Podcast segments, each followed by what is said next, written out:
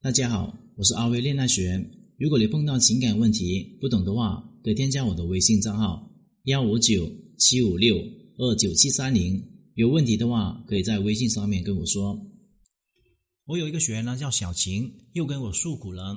老师，我的感情又吹了。之所以会用一个“又”字呢，是因为这已经是一年以内，小晴遇到第三次感情失利了。第一段感情呢，仅仅维持了三个月。最终以男人出轨而告终，而第二段感情呢，维持了五个月。小晴最终发现自己竟然被小三了，于是果断的提出分手。而在最后的第三段感情当中呢，小晴为男朋友呢付出了很多，可是男人对她的态度呢，却一直是不冷不热的。直到一周之前呢，男人才把这个真相告诉了小晴，并且正式的向她提出了分手。原来男人心里面呢一直在外面装着另外一个女生，他之所以答应跟小晴在一起，也是为了气这个女生。而现在呢，那个女生接受了他的表白，便决定舍弃小晴，进入到那个女生的怀抱。小晴说：“知道这个真相之后，她整个人快要崩溃了。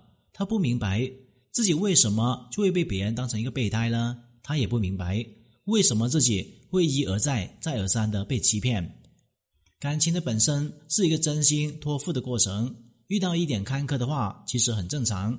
可是，一次次遇人不济的话，就是有问题了。说再具体一点，就是在你身上呢，可能存在一些特质，这个特质造成你更容易吸引一些渣男。今天我就来说一下，具体有哪些女生的特质在感情里面容易受伤。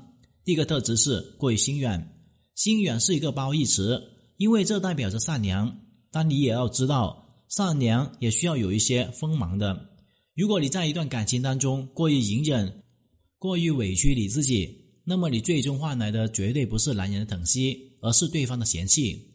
我有个学员呢，叫小敏，就是一个特别心软的女生。心软到什么程度呢？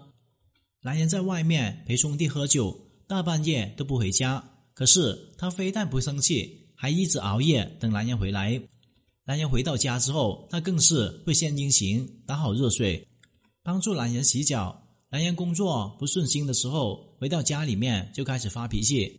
要是别的女人呢，早已经跟男人吵翻天了。可小敏却连大口气都不敢喘，可怜巴巴的说在一边，像一个做错事的孩子一样。小敏的善良还有隐忍，最终换来了什么呢？不是男人的爱，而是男人的放肆。而事实上面。在男人内心里面，一直在容忍的小敏，早已经成为一个可怜虫了。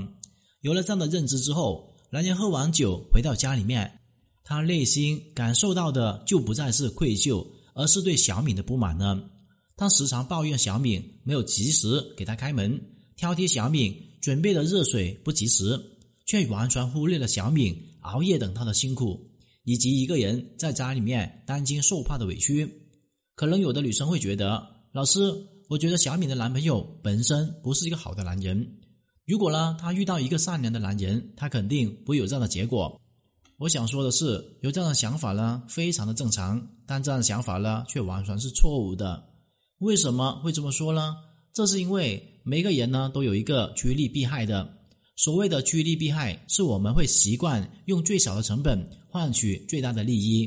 面对一个特别隐忍。特别好说话的女生呢，男人的投资预期还有付出的意愿是会不断的降低的。与此同时呢，男人的投资意愿降到一定程度的时候，他甚至还会去否定这个女人的价值。而当一个女人在男人眼中变得可有可无的时候，那么这段感情的稳定性就可想而知。想要收获一段长久稳定的感情，就一定要摆脱过于心软的特质。那么这里面的标准还有界限是什么呢？第一个，小的问题可心软，原则性的问题绝对不心软。什么是原则性的问题呢？凡是让我们感到不适应，并且对两个人感情有害的行为，我们都可以把它称为一个原则性。比方说，男人喝酒大夜不归宿，就是一个原则性的问题。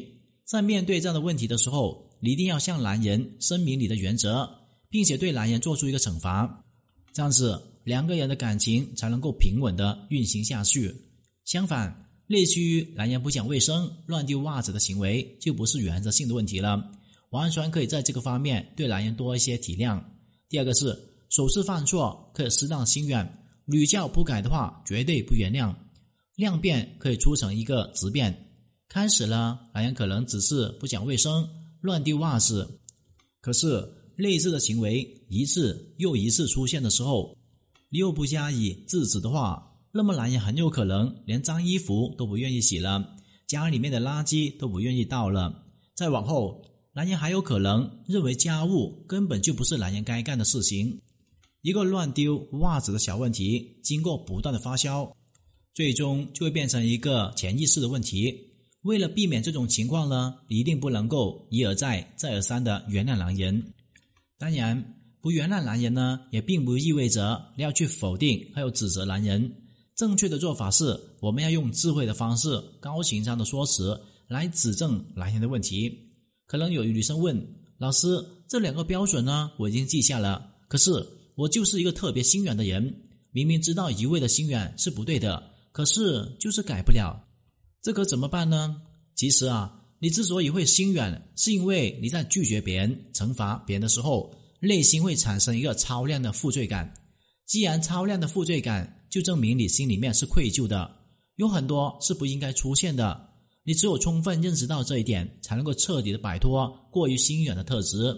具体怎么操作呢？其实你只需要多在自己面前呢展示一下过于心软的负面的作用就可以了。